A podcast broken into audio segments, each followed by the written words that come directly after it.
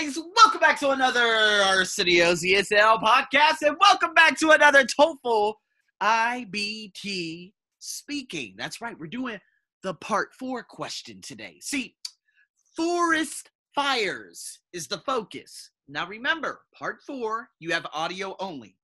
You have just probably about 20 seconds to take notes, and then you're going to speak for a minute.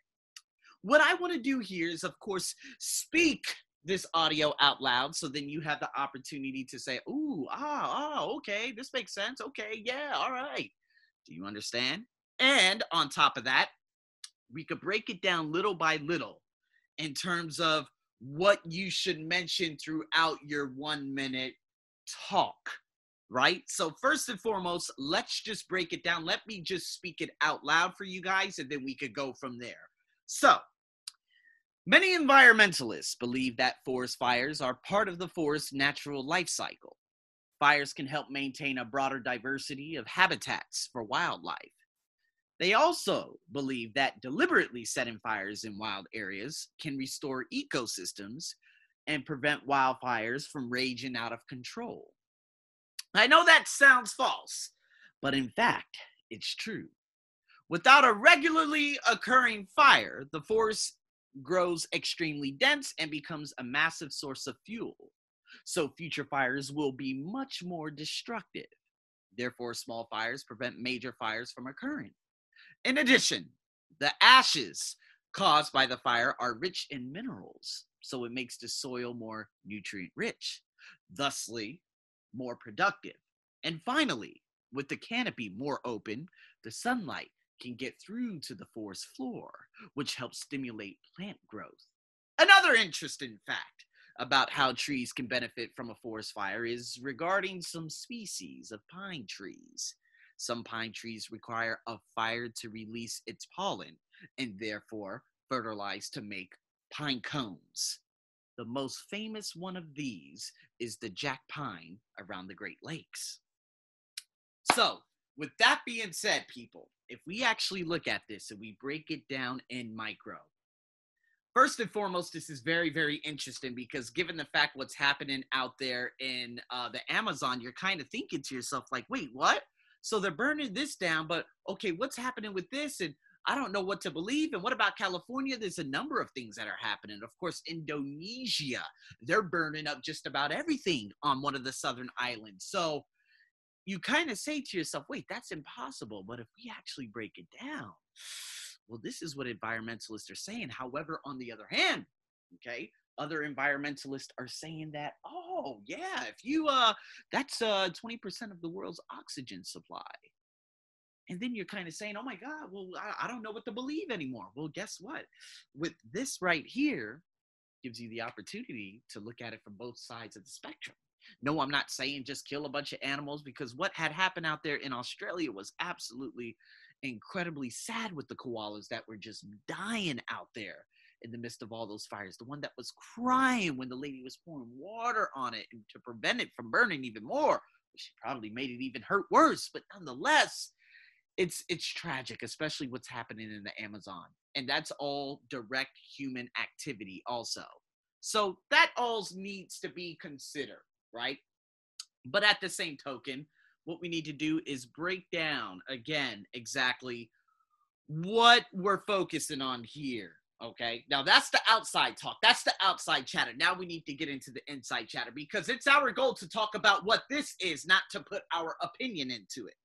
So again, those first couple of sentences, let me break it down. Many environmentalists believe that forest fires are part of the forest's natural life cycle, okay? So, the lecture is about forest fires and how they are part of the natural life cycles, okay? He goes so far as to say that fires can help maintain broader diversity of habitats, and they also believe it restores ecosystems. He gives a couple of examples for this. Number one, without a regularly occurring fire, the forests grow dense, becomes a massive source of fuel, and future fires will be more destructive. As a result, small fires prevent major fires from occurring. In addition to that, he stated that ashes caused by the fire is actually rich in minerals. And then the soil becomes more nutrient rich. And to top that off, the canopy is more open to sunlight that directly goes through to the forest floor that helps stimulate that plant growth. And a small fact that I'm going to add in there is, of course, how trees can benefit from forest fires, because some species of pine trees release its pollen and therefore fertilize to make pine cones. Now, do you have to add in that last sentence that says, or that states, the most famous one of these is the jack pine around the Great Lakes? No, that's just the extra example. What we need is all the specifics. And what are the specifics? The occurrent fire, the forests grow dense, becomes a massive source of fuel, becomes destructive like what's happening out there in America. Okay, so having small fires, what this does is, hey, the ashes, they become, they're rich in minerals, so it makes the soil more nutrient rich. Canopy open, hits the forest floor, helps stimulate plant growth. Could also benefit pine trees. Why? Guess what? Some pine trees require a fire to release its pollen, fertilize pine cones. See, those 7 things that I just mentioned is what you want to talk about. Now, your goal, of course, is to include, okay, am I going to use this? Therefore, consequently, in addition, for example, on the other hand, use those types of linking devices to link everything together.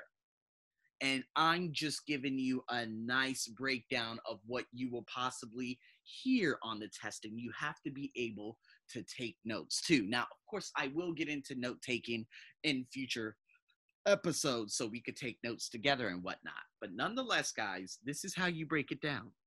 I gave you the listening through my voice. I gave you the opening remarks, which is the first couple of sentences. And then I go into the specifics of why forest fires can be beneficial. Okay?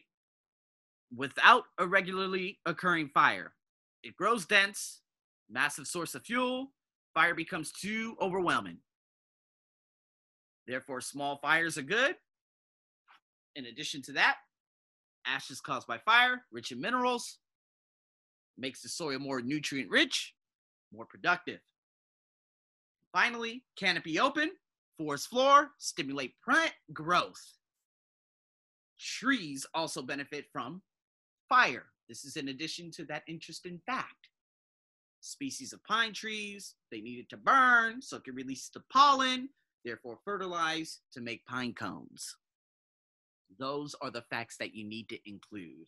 So, guys, with that being said, like I told you in the last one that we did in the speaking part 3 in terms of sunk costs, yes, you can submit your 1-minute text to me and I'll be more than happy to grade it and grade you on your pronunciation, your linking devices, you know, exactly how you build up your argument, etc., etc. So I'm looking forward to that. And guys, with that being said, thank you so much for tuning in to TOEFL IBT question part 4. Stay tuned for more because I have just so much more. I'm your host, as always, over and out.